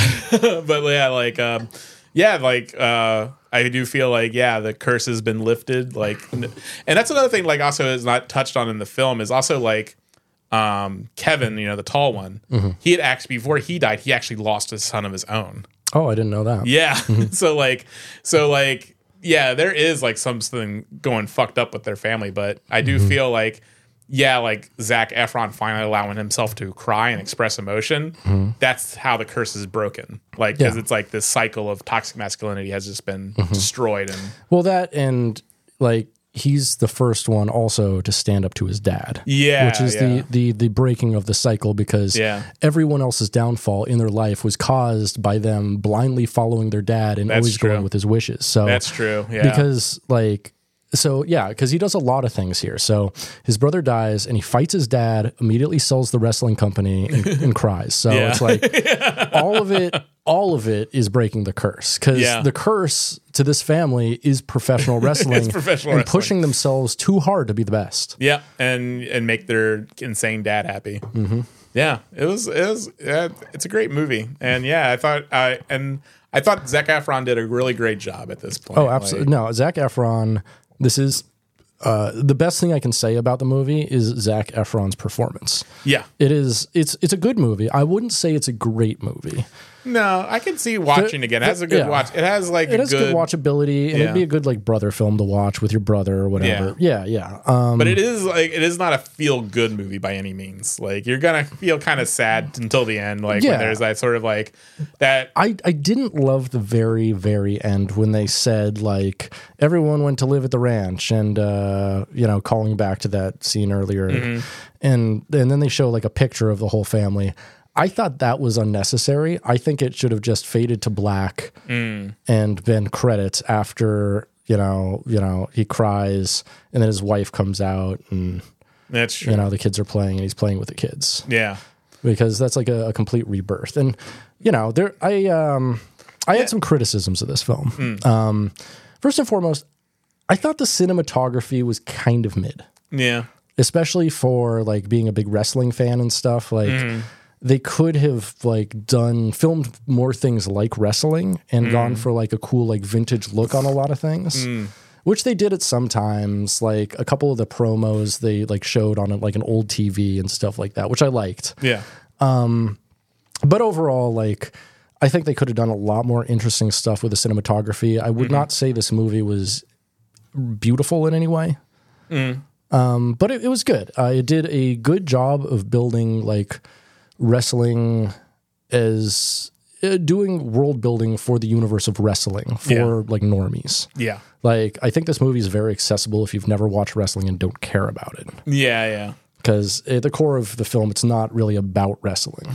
Yeah, like it does show like his match against Ric Flair, but it's like where he gets disqualified for not releasing the Iron Claw on Ric Flair's Yeah, face. yeah, but that that ultimately is more about like his dad's disappointment with Yeah. him, like not performing like he wanted him Yeah. to. But that's yeah, and that's the most kind of like uh most con like non-montage wrestling scene you really see in this movie like Right, uh, right. because like most of the wrestling most of the wrestling scenes are yeah just like um uh just montages of them just doing qu- wild moves Mm-hmm. which yeah it's great because like yeah i mean the story of the von erichs is like yeah Yeah, wrestling yeah, and it's not a wrestling centric movie. Most No. people aren't there to see the matches. no No, no, one, no one really cares, especially because like old wrestling matches. Uh, I don't know, uh, really, honestly, aren't as good for the most part Mm. because you know back then you had a very like homogenized wrestling style in America. yeah that was like largely based on amateur wrestling. And Mm-hmm. so there's like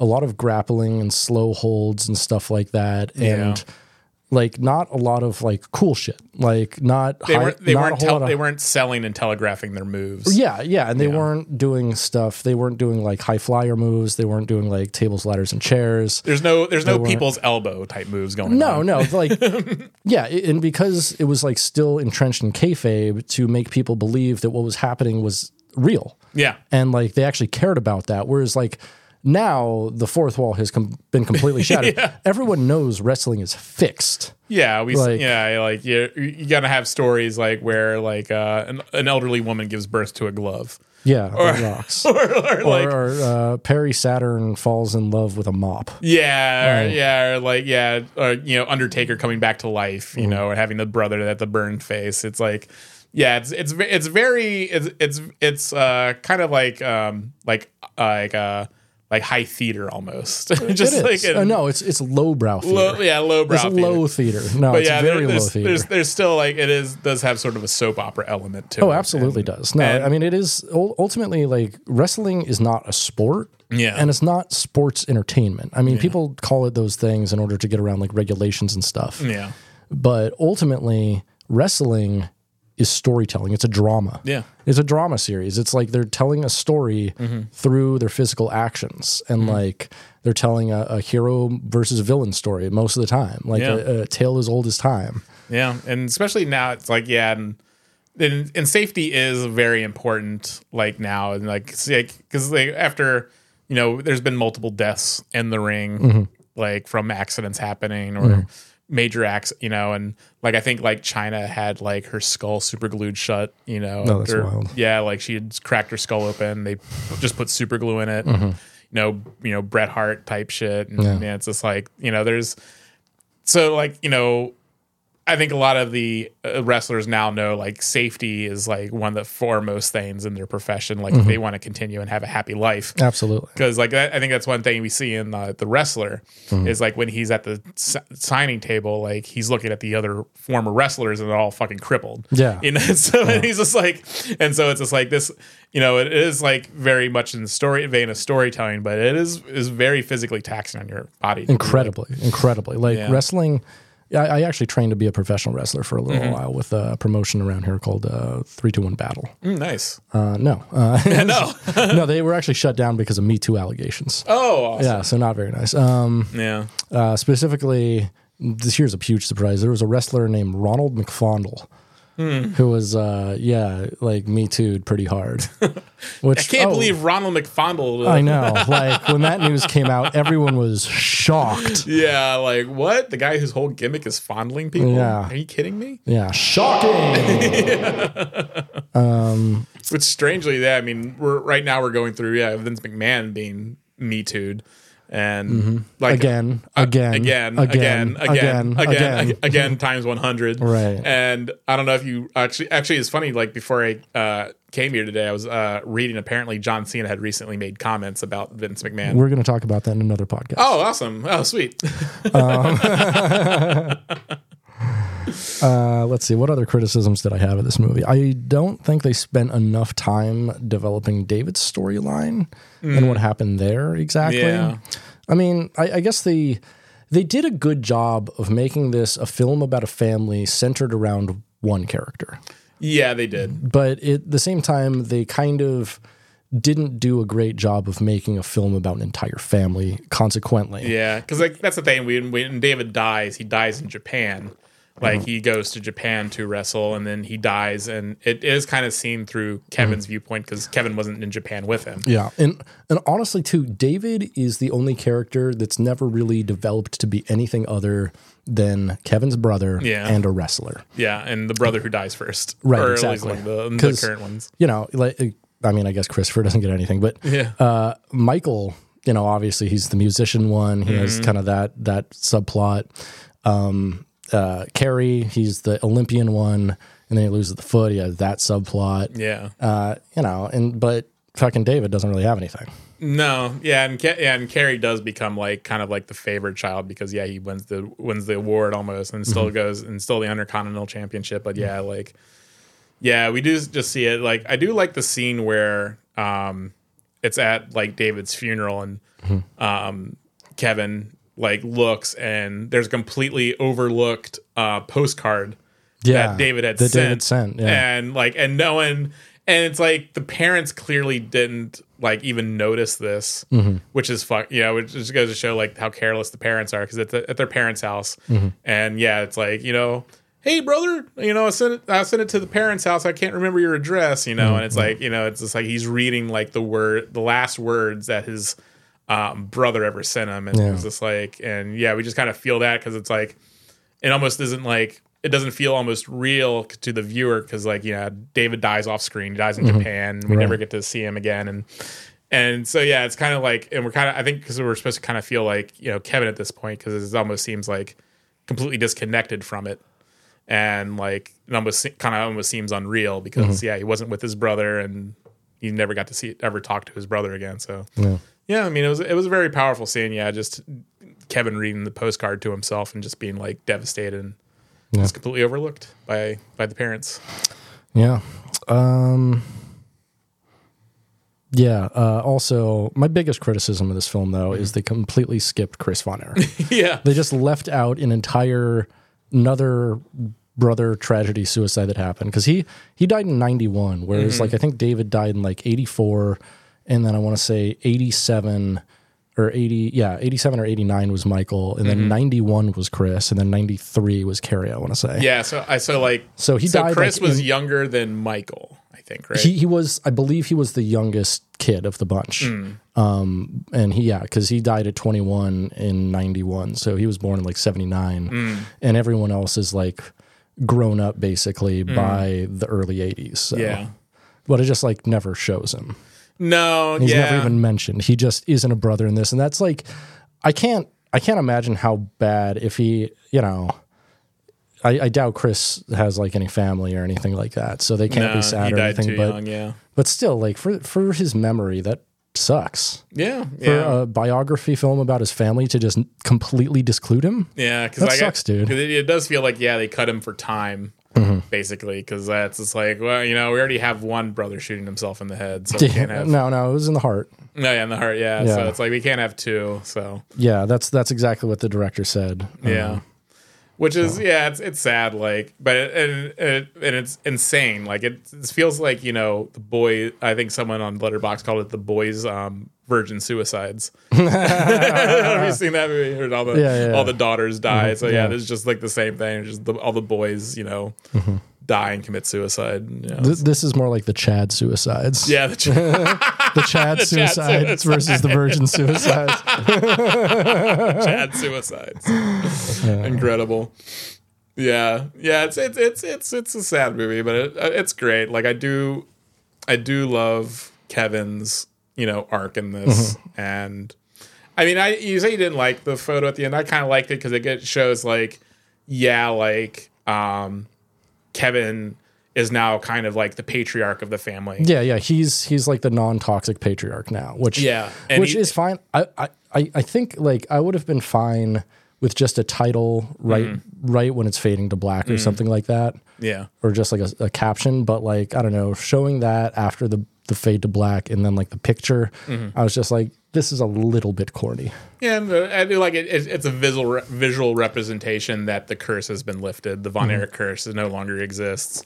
Like like Kevin has taken the family into a new direction where Yeah. like it is this this he's not going to repeat the mistakes of his father. Like Yeah. he learned and moved on. Honestly, I think I think maybe a better way to have ended it would have been like the the new Von Erichs that are wrestling. Like uh you know, um like they're like on a TV match or something like that, and they come out and like they introduce like uh, uh, Ross and something Von Erich, Mm-hmm. and they come out and then like uh, and then like uh, the camera fans and like uh, and uh, joining us special guest Kevin Von Erich and his Mm. family, and he like stands up with an older Pam or something like that, and like a whole bunch of family is with them, Mm. oh yeah, Mm. and like he's like holding a baby or like one of his grandchildren or something. yeah. Like I, I think I think that would have been more effective, personally. But you know, Yeah, he could have. Had, we could have had like the real life Von Erich. Yeah, make a yeah, though Kevin. the re- because those two actually were in the film.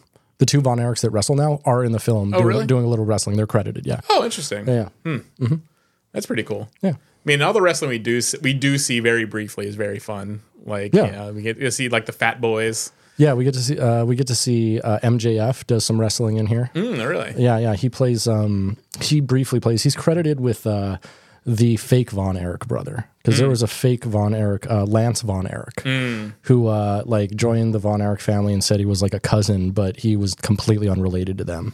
He Yeah. just like joined them for like tag wrestling. Kind of like the Dud Dudley Brothers, yeah, like well, they're they're the Dudley boys. the Dudley Boys. Yeah, but they're all like supposedly related. Yeah, and, yeah. like there's like a million. There's like Spike Dudley and There- there was only like six altogether. Bubba Dudley, Big Dick Dudley. Big team, yeah. he was like the father. But yeah, Mm-hmm. yeah, like, Bu- Bubba Ray and uh, D- DeLon were Yeah. like the, the two core ones, and then Yeah. Mm. there were a couple others around there, but like I think they only had like five or six members in total throughout their entire history. yeah. but But they they're clear- wrestled. they clearly weren't all related.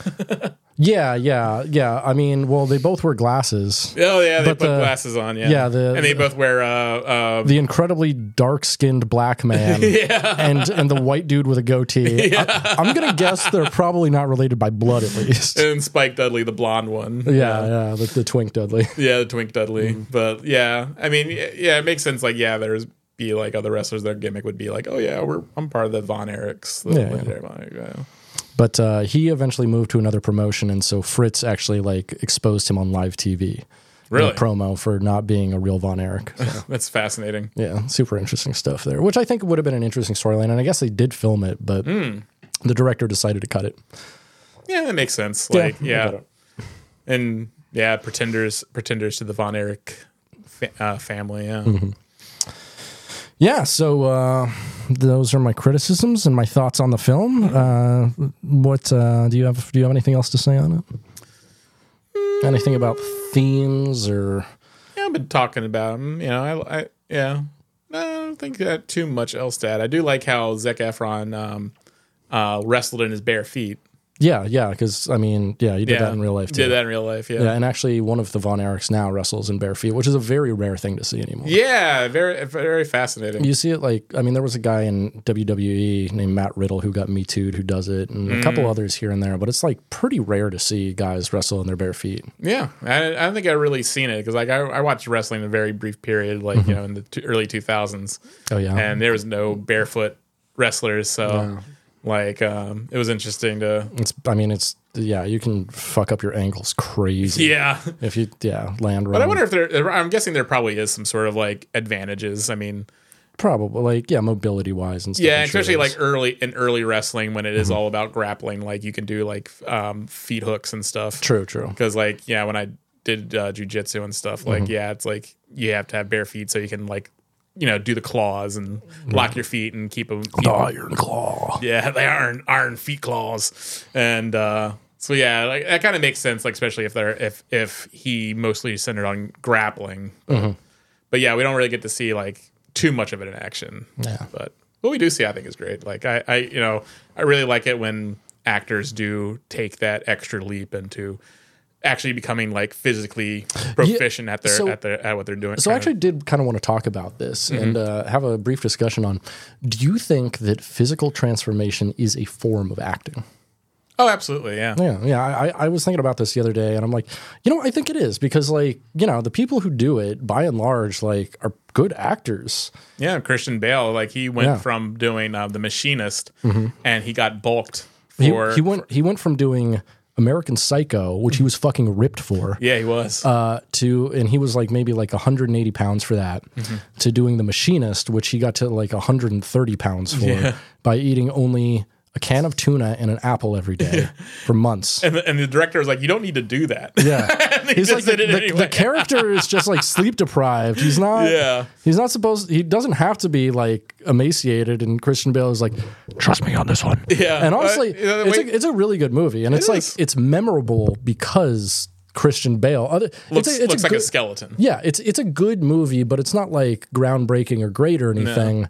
And I think one of the only reasons it's so notable is because Christian Bale a puts in a great performance, but also part of that performance is him physically transforming himself Yeah, entirely. because he want he wa- is wondering how to you know physically depict Mm-hmm. sleep deprivation. And then motherfucker right after that bulked up 80 pounds to like 210 pounds to be Mm-hmm. fucking Batman. Yeah, he actually got too muscular for Batman. Yeah. and so they, they actually had to tell him to tone down the muscle, It's crazy. which is like it's. And I do feel like I think if and also you know we talk about celebrity death pools, like I think. I think Christian Bale might be up there. Like, I, there's you can't do like that sort of like rapid weight loss and I, weight I think he gain. said Mm-hmm. he's done doing that though. that's good for his health because like that is like traumatic on your heart. Yeah, he just uh, got to uh, uh, the the vice level, the Dick Cheney body type, and he's like, "I'm staying here." I'm staying here. he did look pretty gaunt for. I didn't see the movie, but Amsterdam. I think you saw it. uh, yeah, I did not like that. Movie. Yeah, for what I saw, that movie looks like dog Mm-hmm. it shit. was a bad use of an ensemble cast. but like, uh, but from the stills I did see, it looked like he looked gaunt again. Uh, you- I think he was in pretty good shape for that. Yeah. I, I don't really remember his performance. I I, blo- I saw that movie in the theater like two years ago, and I barely remember anything about it. Like when you mentioned that, I'm like Amsterdam. Amsterdam. Oh, that one. Yeah, Yeah, where they like lived in Amsterdam, and he was like a, a, a former, formerly in the military. I don't, I don't really. I couldn't tell you. Like, I, that's one thing I was like confused about. Like, I, I, like, I, I went to a lot of movies during that period and, like, when they were showing like the trailer in theaters, and I could not understand what the movie was about. no, it was it was one of those movies. I think like Babylon, where they had Mm-hmm. like. It, it's incredibly ambitious, but it has no concrete direction Mm. nor message, nor does the filmmaker actually know exactly what they're making. Mm. that makes sense.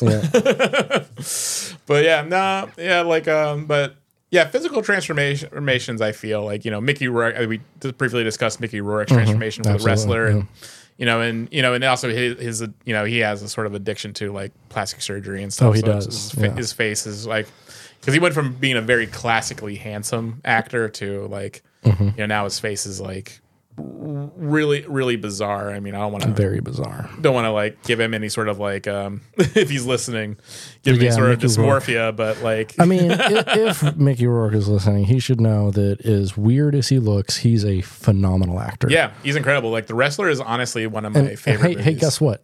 I look weird too. yeah yeah we all look weird I'm a little more conventionally handsome weird, but yeah but uh, yeah, you know, I do look weird. I've got a big piece of metal in the middle of my face. yeah that's true Um, so yeah, that's uh, that's that's that. Uh, what uh, what kind of movies you been watching this week? oh you want to say uh, what your rating is for it Oh yeah, yeah, absolutely. Um, I I gave this one a three and a half. Hmm. Um, I, I mean, ultimately, I give it like a seven point five, so three and a quarter. yeah um, But there were just a few too many things that didn't make it. I don't know. It was it was a really good movie, and I like that it said it was inspired by a true story. But at the same time, like leaving out one whole ass brother yeah and then including like the youngest brother was a really weird filmmaking decision that I don't really agree with. And I, I get that, like, yeah, it might be emotionally exhausting for the audience to deal with one more death like that, Yeah, but it happened. it happened. How do you think it felt for Kevin? Yeah, and really, yeah, that's the thing. If we're if we're using like Kevin as the like as as our you know as our avatar in this, you know Mm-hmm. that we're we're experiencing the events of the, of the film through him, like, Right. Like yeah, like it would make sense, but yeah, it would just be incredibly depressing for the viewer. But yeah, I mean, I think I gave it a four because like yeah, I like this movie a lot. Like um, uh, I thought it told a I thought it told a compelling story, just like of the Von Erichs and yeah, and and I and and and it's interesting because like you know now, you know, every single piece of media has to be seen through the lens of wokeness Through and trauma, but this is a and- good trauma movie. yeah, and and and so like yeah, that's why I'm like um, you know. It's, it's interesting that the, like with all the all the talk about how like people are like pissed like you know, I'm tired of seeing like you know masculinity be re- be depicted as as toxic you know Mm-hmm. and stuff like that and I feel this does a really good job of depicting that and it- and, it- and it doesn't really address it directly It, it Like, shows both sides of masculinity, though, Yeah. because like Kevin is like consistently a good person in this yeah film, he is and all of his all of his brothers are good too. Yeah, but you see how his family, like how his brothers have suffered under it, Mm-hmm. and so yeah, it do- it do- it talks about it in a very like subtle way, where it not directly. And I think like, and that's the thing. Like, I feel if they had actually like said the words toxic masculinity in this movie, Oh, it like would have it would have ruined it. I it would would've it given would have it would have eviscerated. yeah, no, I would have like taken off a whole star for that. yeah. and that's like that's also why it's like not discussed in the wider discussion, Yeah. like on just like on "Da- Daddy, why are you crying? Toxic masculinity. and I'm no longer a brother and toxic masculinity, and but yeah, like um. Daddy issues. daddy issues. but yeah, I just thought that was interesting because yeah, I think that's and I think that's a good way of like it- broaching the subject with people who are like nat- find themselves naturally adverse to like any sort of discussion or you know or depiction of toxic masculinity on film because like I feel this this kind of goes under the radar and kind of just like explains the concept to you without actually having to say the words. yeah, absolutely. Yeah. Yeah. yeah, yeah. totally agree with that. Uh, so what would you give it overall? Yeah, I think I gave it for you. Four? I think you gave it a four and a half. Oh, four and a half. Yeah, four and a half. Really? Yeah. Okay. Okay. Yeah, uh, I, that's- I liked it a lot. yeah, yeah. You said it's great. And I think, uh, I don't know, I'd say like three and a half is good. Yeah. Mm-hmm. Four is verging on great. Four and a half or five is great. Yeah. Five is like near perfect. Hmm. Yeah. So this is uh this is the first film I believe that you have rated higher than I have. Yeah, I think so. Yeah. Congratulations. Yes. Yeah. Well, well, I see the films you like. Beefy boys crying. Indeed. M- big, big, meaty guys having a having, Having- a, having a- having a a- non-toxic masculinity together. Yes. uh, so, uh, what have you been watching this week? let me bring up the old. I've been making sure to log every single movie I've seen this year. nice. Uh, I saw Pop Star Never Stop Never Stopping. okay, with uh, Andy Samberg. How was that? It was good. I liked Mm. it a lot. Like I, I I missed this when it came out in theaters, and I never had a chance to see it. Yeah. Um, it's not quite as good as um Hot Rod. as Hot Rod. Yeah, Hot Rod is like in a league of its own. Like it's Mm. Yeah, it's, Hot, Hot it's- Rod is the last like good movie made by SNL people. it's genius. Like it is it is honestly one of the funniest movies that exists. Mm-hmm. And Popstar Never Stops Never Stopping is really funny at times, but I don't think it ever really achieves that sort of like greatness that Hot Rod did. All right, uh, what'd you give it? I g- actually gave it four and a half stars. Interesting. Oh wow. Mm-hmm. Okay, what do Yeah. you got next? Uh, Iron Claw. Saw that. Yeah, we just talked about that. Mm-hmm. And then I saw the stuff. Okay, the the horror movie from the eighties. Yep, mm-hmm. Okay, how, uh, how was that? Oh, it was great. Like um, I don't think I've seen it. I should like it has like it it's basically it's about like um um it's really funny the beginning it starts off like these two guys are walking through a um Mm-hmm. a quarry Yeah. and uh one old man sees like a bubbling white substance coming from the earth he's like what's this and of course you know what you do with anything that you see bubbling out of the earth He's a white guy. he's a white guy He's a white guy. Obviously. he uh he puts his fingers in it this is a white guy. This is something only white men would do. He probably had a beard too. yeah no he's clean shaven Oh, clean. Oh, that's surprising. But Clean he's- shaven he's- people are he's- usually a lot more reasonable. He sees it, he puts on his fingers, and then he eats it. And he's like, "It's sweet." And um, and then like another guy goes like, "Taste it." And he, the guy's like, you know, you- the other guy's a little bit more hesitant. And he tries it, and so then like um, and they find out it tastes delicious. So of course, what do they do? They market it. Mm. They market it and sell it. So yeah, it's like um. it's a really great like uh, satire on just sort of um, on uh, on just consumerism Mm-hmm. and just sort of like because like the the the main character is a guy who's hired to do some corporate espionage Oh, wow. against um, against the makers of the stuff because no one can figure out how it was made or why it was FDA approved even though there's no listing of ingredients. So it's it's a movie about pink sauce. Yes. Yeah. and so yeah, it turns out like of course the stuff is sentient and killing people. Pink sauce. And pink sauce. Sauce. I, I get it. I get it. I, I, I know the whole plot now. yeah. And uh, I've eaten pink sauce. My girlfriend has some in her fridge still. but there's some really funny moments. There's like, you know, one Hmm. one of the inadvertent heroes of the film is like a um uh a right wing um, militia leader Yeah. who is like who's played by Paul Sorvino and Love Paul Hmm. Sorvino. and uh, yeah, it's it's really funny. It's it's it's great. It's it doesn't take itself too seriously. What'd you give that? I give that four stars. Nice. Anything else you watched this week? Uh, Godzilla versus Kong. Okay, from a couple years ago. Yeah, yeah. Actually, it was funny because like I saw the trailer to um, uh, Godzilla X Kong where they team up and Right, to a right. The body new count, one coming up. Yeah. and I was like, that looks incredible. Oh yeah, I should finally watch uh, Godzilla versus Kong. So I started watching Mm-hmm. Yeah, it. I've, I've heard pretty decent things. I think. I started watching it, and I realized I'd already seen the movie. But I, Oh, to- I okay. totally forgot about it. Okay. Oh, but yeah, no, pretty it's- good. but still hit. Yeah, I, think I gave it three and a half stars. Yeah, it's it's it's uh, it's very cheesy. Like it has like one of the Scars guards in it, and he Okay. just kind of plays Like, like Love Scar Scar. Yeah, it's it, it's. I think it has good monster fights, and Mm-hmm. Okay, we love a good monster fight. yeah, I love it. Yeah, I think that's all I've seen. And besides the else? other Nope. Mm. stuff I've been watching, I uh, Murder at the End of the World. No, we don't talk about shows. Yeah. God damn it. Stop trying to break the rules. uh, so this week I watched uh, C Spot Run from 2001 with David Arquette, Oh, nice. where he takes care of a child and also an FBI dog. Okay. Uh, I gave that two and a half stars. It was silly, uh, competently directed, but like a lot of it was like way too like family friendly and like really trying to tug at your heartstrings and playing like the fucking orchestral music and trying to have way too many moments that just fell flat. Uh, I also watched uh, The Kitchen from 2023. Mm, I don't hear that. Uh, so that is Daniel Kaluuya's uh, Oh. first film. He directed it. Oh, he directed. Is he starring it too? Or No, no, he's just not in it directing? at all. Yeah, just Oh. directing. Uh, it actually it's not well rated on Letterboxd, and like I think probably because it's on Netflix, and so a lot of Oh, people yeah. on there are like, it was boring. uh, I didn't think it was boring at all. I thought it was pretty compelling. It's Mm. a great uh, film about a good a good film on perpetual systematic inequality. It's got a uh, great performances, really good script, really good world building. Uh, Hmm. Super depressing, but I liked it a lot. I gave it three and a half stars. Next, we got uh, I watched Stormwatch from 2002, also known as Code Hunter, which was an absolutely ridiculous early 2000s sci-fi action thriller uh, with a host of somewhat original ideas, completely co-opted with The Matrix, like every film of that era. Oh my god.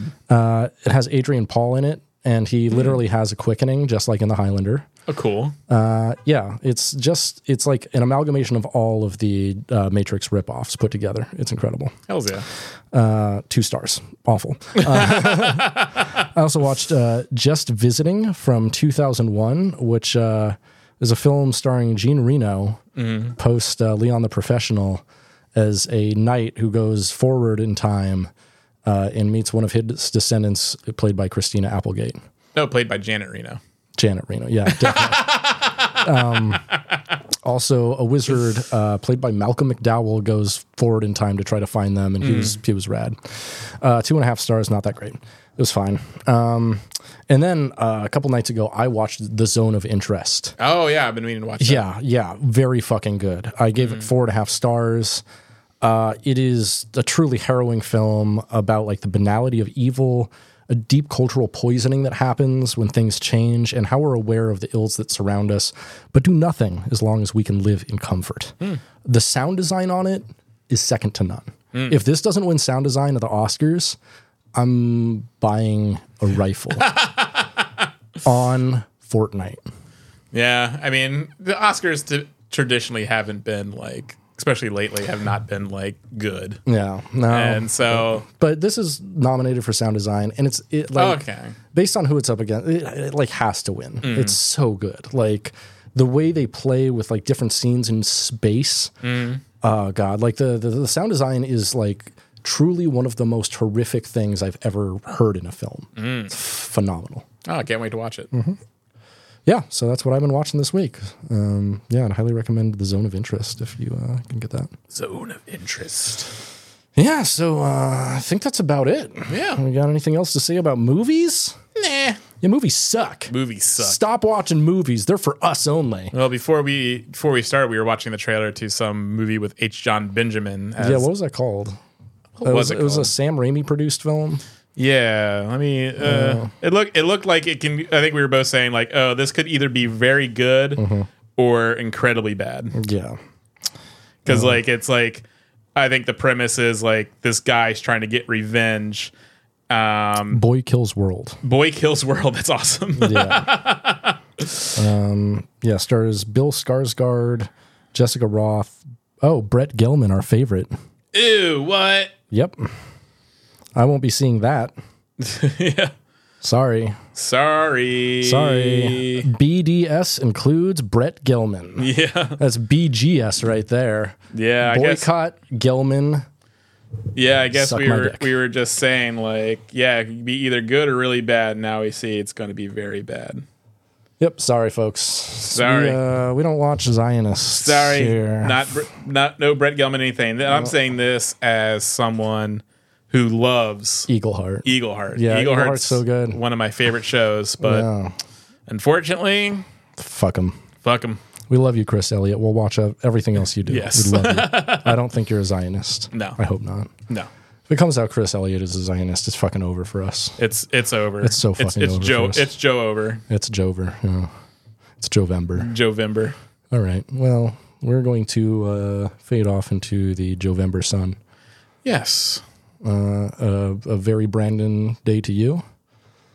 a very Brandon Day to you as well. Thanks for joining us, um, Media Dungeon. We don't have a name for people who listen to this podcast. What are we, media slaves? Yeah, why not? I think that's no. I don't like Nah. slaves. That's pretty bad. Dungeoneers. Dungeoneers. I kind of like that. Yeah. you know what? or dungeon crawlers. Dungeoneers. I kind of like or uh, media. Uh, God, what do you what do you call someone who's like a torture victim? Uh, Is a victim? yeah, yeah, media uh, dungeoneers. Let's go with that. yeah. Let's go for that. We love it. Okay, well, thanks for joining us, Dungeoneers. If you want to support us, uh, please check us out on patreon.com slash dumbidiotbs or go buy some of our merch over at soytrek.com. My name has been Britton, And I am Pat. and you've been listening to the Media Dungeon Podcast. Thanks for joining us. Uh, please like, rate, and subscribe wherever you get podcasts. And if you want to jerk off to uh, our voices, you know, just put in some headphones and JO to this, that's totally fine with us. We give you Yeah. consent. Yeah, we why give you not? consent. Sure. Bye. Bye.